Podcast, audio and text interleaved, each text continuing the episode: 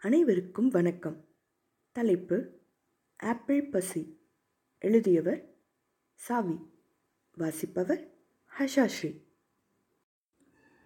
ஊர் எல்லையில் காம்பவுண்டு சுவரில் தெரிந்த போஸ்டரில் ராஜபாட் ரங்கதுரை கோமாளி சாமண்ணா ஜில்ஜில் ரமாமணி ஆகியோர் நடிக்கும் வள்ளி திருமணம் ஸ்பெஷல் நாடகம் காதர் பாக்ஷா கால் ஹார்மோனியம் அடாது மழை பெய்தாலும் விடாது நாடகம் நடத்தப்படும்.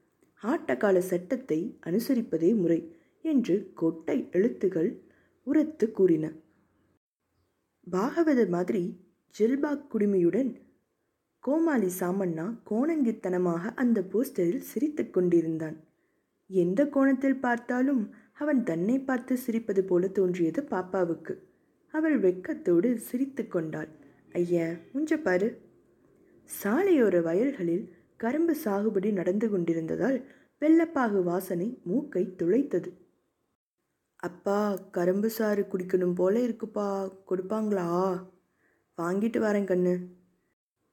வண்டி முழுதும் பச்சை புற்களை அடர்த்தியாய் பரப்பி அதன் மீது சாயம் போன ஜமுக்காலத்தை விரித்திருந்தான் குமாரசாமி. அந்த புற்களை கை நிறைய அள்ளி மாட்டுக்கு முன்னால் போட்டதும் இதோ வந்துடுறேன் பாப்பா இங்கே நில்லு. என்று சொல்லிக்கொண்டே சரிவில் இறங்கி நடந்தான். அம்மாடி என்று பாப்பாவும் கீழே குதித்து மரத்து போன தன் கால்களை பிடித்து விட்டு கொண்டாள். குமாரசாமி இதற்குள் மண்குடுவை ஒன்றில் நுரை ததும்ப கரும்பு சாறு கொண்டு வந்து இந்தா வடிகட்டி வாங்கியாந்திருக்கேன் என்று கொடுக்கவும் அதை ஆவலோடு வாங்கி குடித்த பாப்பா நெஞ்செல்லாம் இனிக்குதுப்பா நீயும் கொஞ்சம் குடிய என்றாள். ஜாவா கரும்பாச்சே அப்படித்தான் இனிக்கும். அதை குடித்து முடித்ததும் புறப்படுவோமா? டைம் என்னாச்சு? இருட்டுக்கு முன்னால் நகை கடைக்கு போயிடணும் என்றான். வாட்சை பார்த்த பாப்பா அஞ்சரை ஆகுது என்றாள். அவள் எட்டாவது படிக்கும்போது அம்மா வாங்கி கொடுத்தது இப்போது அம்மா இல்லை. அந்த ஒற்றை மாட்டு வண்டி ஏறத்தாழ நகர எல்லைக்குள் வந்துவிட்டிருந்தது சாலை மரத்து அக்கு பட்சிகள் மழையை கூவி அழைத்து கொண்டிருந்தன. ரொம்ப இறுக்கமாக இருக்குதுல்ல? மழை வரும் போல. என்று மகளிடம் சொல்லிக்கொண்டே ஹை ஹை என்று வண்டியை வேகமாக செலுத்தினான். மெயின் ரோடு நாச்சந்தியில் ஐந்து லாந்தரை சுற்றி வண்டியை திருப்புகிற போது முனிசிபல் தெரு விளக்குகள் மஞ்சளாய் சினுங்கின. தைப்பூச விழாவோட சந்த கூட்டம் வேற. திடீரென்று அதிர்ந்த திருவிழா வேட்டு சத்தத்தில் மிரண்ட மாட்டை இழுத்து பிடித்தான் குமாரசாமி. வண்டியை சந்தை மைதானத்தில் கொண்டு நிறுத்தி தாளங்குடையையும் சோற்று மூட்டையையும் பத்திரப்படுத்திவிட்டு வாமா போகலாம் என்றான். ஓரத்தில் புது பானைகள் மலையாய் குவிந்து கிடந்தன. இன்னொரு பக்கம் சாம்பல் பூசணிக்காய்கள். காடா விளக்கு ஒளியில் கண்ணாடி வளையல்களை பரப்பிக்கொண்டு பட்டை நாமம் தீட்டியிருந்த வளையல் வியாபாரி தெலுங்கு பேசிக் கொண்டிருந்தார். சுவர் ஓரமாக அடுப்பு வைத்து மசால் வடை வேகும் வாசனை போவோர் வருவோரை சுண்டி இழுத்தது.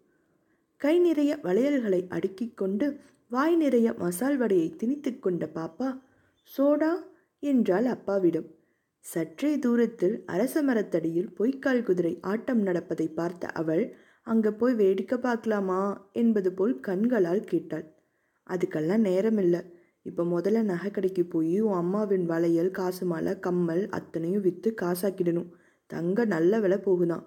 அப்புறம் இந்த ஊரில் நம்ம உறவுக்கார பையன் ஒருத்தன் எலக்ட்ரிக் ஆஃபீஸில் வேலை செய்கிறானா உன் அழகுக்கு ஏற்ற பையனா. அம்மா சொல்லிட்டு போயிருக்கா. உன்னை அவனுக்கு தான் கட்டி கொடுக்கணும்னு. அவன் விலாசம் கேட்டு வாங்கி வச்சிருக்கேன். எனக்கு கல்யாணமும் வேணாம் ஒன்றும் வேணாம் என்றாள் பாப்பா. அப்படின்னா ராத்திரிக்கு ட்ராமா பார்க்கலாமாப்பா? வள்ளி திருமணம். முதல்ல வள்ளி திருமணம் அப்புறம் உன் திருமணம்ங்கிறியா?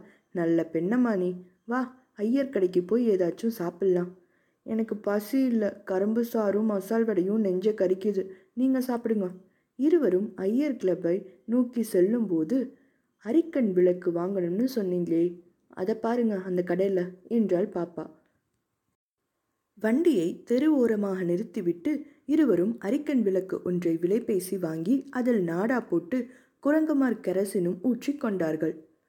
பேண்டு வாத்தியம் இசைக்க ஆகாச வேட்டுகள் முழங்க தண்ட மாலையும் தங்க ஆபரணங்களும் மத்தாப்பு வெளிச்சத்தில் தகதகக்க ஊரே குதூகலத்தில் இக்களிக்க தைப்பூச உற்சவர் ஏக தடபுடலாய் வீதி வளம் போய்க் கொண்டிருந்தார் கூட்டம் அலைமோதிக் கொண்டிருந்த நிலையில் இளமையின் பூரிப்பில் பதினேழை கடந்து நின்ற பாப்பாவின் அழகை மத்தாப்பு வெளிச்சத்தில் கண்டு மயங்கிய வாலிபர்கள் அவளையே கண் கொட்டாமல் பார்த்தார்கள். பாப்பா சாமி பார்த்ததும் போதும் வா. இந்த ஆசாமிங்க கண்ணிலிருந்து தப்பிச்சு போயிடலாம் என்று அழைத்தான் குமாரசாமி. நகைக்கடைக்கு போய் அம்மாவின் நகைகளை கல்லில் உரசி மாற்றி பார்த்து குந்துமணி எடை போட்டு பணம் வாங்குவதற்குள் மணி ஒன்பதுக்கு மேல் ஆகிவிட்டது.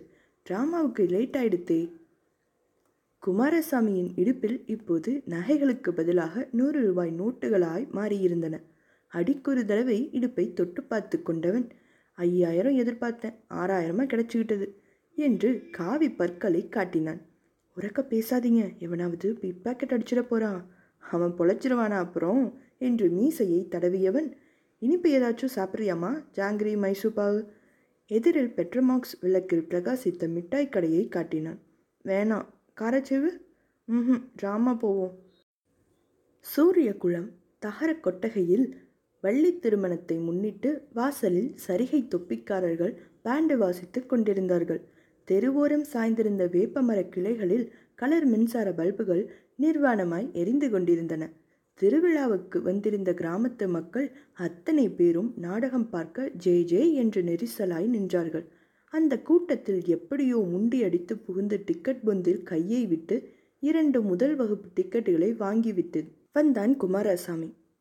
ஒன்பது மணி என்று அறிவிக்கப்பட்டிருந்தாலும் நாடகம் பத்தரை மணிக்குத்தான் ஆரம்பமாயிற்று. திரைக்குள்ளே இருந்து சாம்பிராணி மனம் வீச ஜெய ஜெய கோகுல பாலகா என்று காதர் பாக்ஷா கணீர் என்று குரலெடுத்து பாட அந்த குரலும் ஹார்மோனிய நாதமும் கொட்டகையை நாத வெள்ளத்தில் மிதக்கச் செய்தன. கோகுல் அட்டமிக்கும் குலாம் காதருக்கும் என்ன சம்பந்தம்னு கேட்பாங்களே பாத்தியா பாப்பா இப்போ பாடுறவர் காதர் பாக்ஷா சாஹிபு. பாட்டு கோகுல பாலகா வேடிக்கையா இல்லை? பாப்பாவின் கவனமெல்லாம் எப்போது திரை விலகும் எப்போது கோமாளி சாமண்ணாவை பார்க்கலாம் என்பதிலேயே இருந்தது. மாலையில் போஸ்டரில் பார்த்த அந்த ஆசை முகம் அடிக்கடி அவள் நினைவில் தோன்றி தோன்றி கடைசியாய் திரை விலகி சாமண்ணா மேடைக்கு வந்தான். வரும்போதே கண்களை சுழற்றினான். சார்லி சாப்ளின் மாதிரி கால்களை தொட்டி போல் வளைத்தான். பிரம்பை சுழற்றினான். குள்ளாயை பிரம்பால் தூக்கி தலைக்கு மேல் சுழற்றினான்.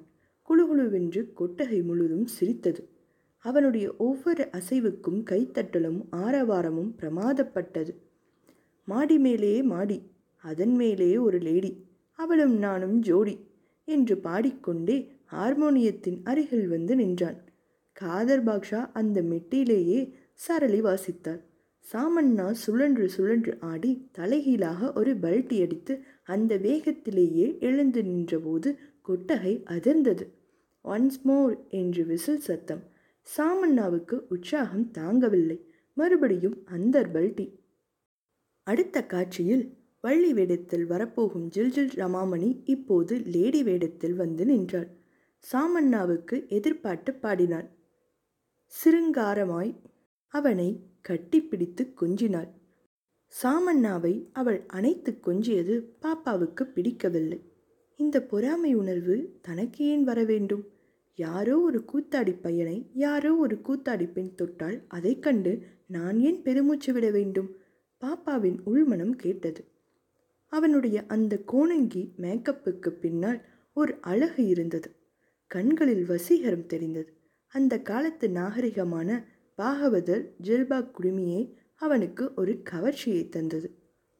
அரிதாரம் பூசி மேக்கப் மூலம் அவன் தன் வயதை உயர்த்தி காட்டியிருந்த போதிலும் அந்த முகத்தில் இருபது வயதின் இளமை ஒளிந்திருந்தது. நாடகம் முடிந்ததும் அவனை நேரில் பார்த்து நாலு வார்த்தை பாராட்டி பேச நினைத்தாள் பாப்பா. நாடகம் சூடு பிடித்து சுவாரஸ்யமாக போய்க்கொண்டிருந்த கட்டத்து திடீரென்று வானம் பொய்த்து கொண்டது போல் பேய் மழை கொட்டத் தொடங்கியது. கனத்த மலைத்துளிகள் தடதடவென தகரக் கொட்டகை மீது விழும் சத்தத்தில் நாடக பாத்திரங்களின் பேச்சு அமுங்கி போகவே தரை மகாஜனங்கள் விசிலடித்து கலாட்டா செய்தனர். பணம் வாபஸ் கொடு என்று சில குரல்கள். ஆட்டக்கால சட்டத்தை அனுசரிப்பதே முறை. என்று பதிலுக்கு சில குரல்கள். தொடர்ந்து பெய்த மழை காரணமாக கொட்டகையின் கூரை ஒழுகத் தொடங்கி அடுத்த சில நிமிடங்களுக்குள் கீழே வெள்ளம் புரளவே எல்லோரும் அவசர அவசரமாக எழுந்து வெளியே ஓடத் தொடங்கினர். பாப்பாவும் குமாரசாமியும் மழைக்கு அஞ்சி வாசல் படிக்கட்டில் நின்றனர். குமாரசாமி தான் வைத்திருந்த ஈச்சங்குடையை தூக்கி பிடித்து கொண்டு நீங்க நெல்லு பாப்பா நான் போய் வண்டி கொண்டாரேன் என்று வேகமாய் நடந்தான். நாடகத்துக்கு வந்த கூட்டம் கரைந்து கொண்டிருந்தது. இதற்குள் அரிதாரத்தை அழித்து கொண்டு முகத்தை துடைத்தபடியே வெளியே வந்து நின்றான் சாமண்ணா. படியில் நின்று கொண்டிருந்த பாப்பா தன் தந்தை சென்ற திசையிலேயே பார்த்து கொண்டிருந்தாள். திடீரென்று தத்தி குதித்த தவளை ஒன்று அவள் பாதத்தில் பட்டு சில் என்று உரைக்கவே பயந்து போய் ஆத்தாடி என்று அலறிக்கொண்டு பின்பக்கம் சாய்ந்தாள். படிக்கட்டில் தவறி விழப்போன அவளை சாமண்ணா சட்டென்று தன் கைகளால் தாங்கிக் கொண்டு தவளைக்காய் இப்படி பயந்துட்டீங்க? என்று சிரித்தான். பாப்பாவுக்கு நெஞ்சம் படபடத்தது. வெக்கத்தில் முகம் சிவந்தவளாய் மன்னிச்சிருங்க என்று கூறி விலகிக் கொண்டாள். பரவாயில்ல ஆனால் பாவம் தவளை தான் ரொம்ப பயந்துருச்சு என்று ஜோக்கடித்தான் சாமண்ணா. பாப்பாவுக்கு இன்னும் படபடப்பு அடங்கவில்லை. நாணத்தோடு அவன் முகத்தை பார்த்தாள். இந்த அழகு முகமா இத்தனை கோணங்கி செய்யுது என்று எண்ணிக்கொண்டாள். நீங்கள் முன்வரிசையில் தானே உட்காந்துருந்தீங்க கூட உட்கார்ந்திருந்தவர் யாரு? உங்கள் அப்பாவா? ஆமாம் அதோ வண்டி கொண்டாட போயிருக்கார் இப்போ வந்துடுவார் சாரல் அடிக்குது இப்படி தள்ளி வந்து நின்னுங்க உங்கள் நடிப்பும் பேச்சும் ரொம்ப தமாஷா இருந்தது. பாழா போன இந்த மழை வந்து கெடுத்துடுத்து என்று சொல்ல நினைத்தாள். ஆனால் பேச்சு வரவில்லை. எந்த ஊர்? பூவேலி. இப்போ கிராமத்துக்கா போகிறீங்க இல்லை ராத்திரிக்கு எங்கேயாவது லாட்ஜில் தங்கிட்டு காலம்பர கிராமத்துக்கு போகலாம்னு பார்க்குறோம் மணி பன்னெண்டாக போகுது. மழை வேற. லாட்ஜில் இந்த நேரத்தில் எங்கே இடம் இருக்க போகுது? திருவிழாவாச்சே. உங்களுக்கு ஆட்சேபனை இல்லைன்னா ராத்திரி என் வீட்லேயே தங்கிட்டு போகலாம் என்று அழைத்தான் சாமண்ணா. அப்பாவை கேளுங்க. குமாரசாமி வண்டியை கொண்டு வந்து நிறுத்திய போது பாப்பாவும் சாமண்ணாவும் பேசிக்கொண்டிருப்பதை பார்த்துவிட்டு அடடே நீங்களா? ரொம்ப சிரிப்பாக நடிக்கிறீங்களே என்றான்.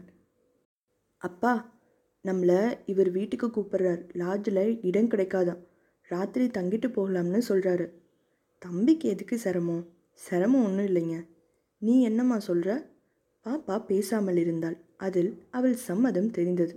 சரி தம்பி உங்களுக்கு தொந்தரவில்லைன்னா வர்றோம். எரிக்குங்க என்றான். சாமண்ணா முன்பக்கமாகவே வண்டிக்குள் புகுந்து குமாரசாமி பக்கத்தில் உட்கார பாப்பா பின்பக்கமாய் முனையிலேயே உட்கார்ந்து அடைப்புக் கம்பியை செருகிக் கொண்டாள். எப்படி போகணும் தம்பி? வழி சொல்லுங்க. தெக்கால திருப்பி ஓட்டுங்க. அதோ தெரியுது பாருங்க ஒரு லாட்ஜு அதுக்கு பின் சந்து தான். அங்கே ஒரு சின்ன மாடி வீடு தெரியும். அதுதான் என் வீடு. மாடி மேலே யாராச்சும் லேடி இருக்காங்களா? என்று கண் சுமிட்டினான் குமாரசாமி. யாரும் இல்லைங்க. நான் ஒண்டிக்கட்டை தான். என் அப்பா அம்மா சின்ன வயசுலேயே காலமாயிட்டாங்க. அதிகம் படிக்கலை. கூத்தாடி ஆயிட்டேன். அப்படி சொல்லாதீங்க. கலைஞன் ஆயிட்டேன்னு சொல்லுங்க. ஆமாம் இந்த கலைஞன் அரை வயிறு சோற்றுக்கு தினம் தினம் அந்தர் பல்ட்டி அடிக்க வேண்டியது இருக்குது சோறு சாப்பிட்டீங்களா? இனிமே எங்கே சாப்பிட்றது? ஏகாதசி தான். நாங்கள் சாப்பாடு கொண்டாந்துருக்கோம். சாப்பிட்றீங்களா? புளியோதரையா? எப்படி தெரியும்? அதான் வணக்குதே. வாசலை அடையும் போது மழை வேகம் தணிந்திருந்தது. படிக்கட்டுகளின் அடிவாரத்தில் படுத்திருந்த பசி நாய் ஒன்று எழுந்து நின்று படபடவென்று காதடித்து வாளை குலைத்தது ஜிம்மி என்று அழைத்தவன் எப்பவும் இங்கே தான் கிடக்கும். நான் அரைப்பட்னி இது முழு பட்னி. என்று சிரித்துக்கொண்டே போய் கதவை திறந்தான் சாமண்ணா. பாப்பா வலது காலை எடுத்து வைத்து அந்த வீட்டிற்குள் சென்றாள்.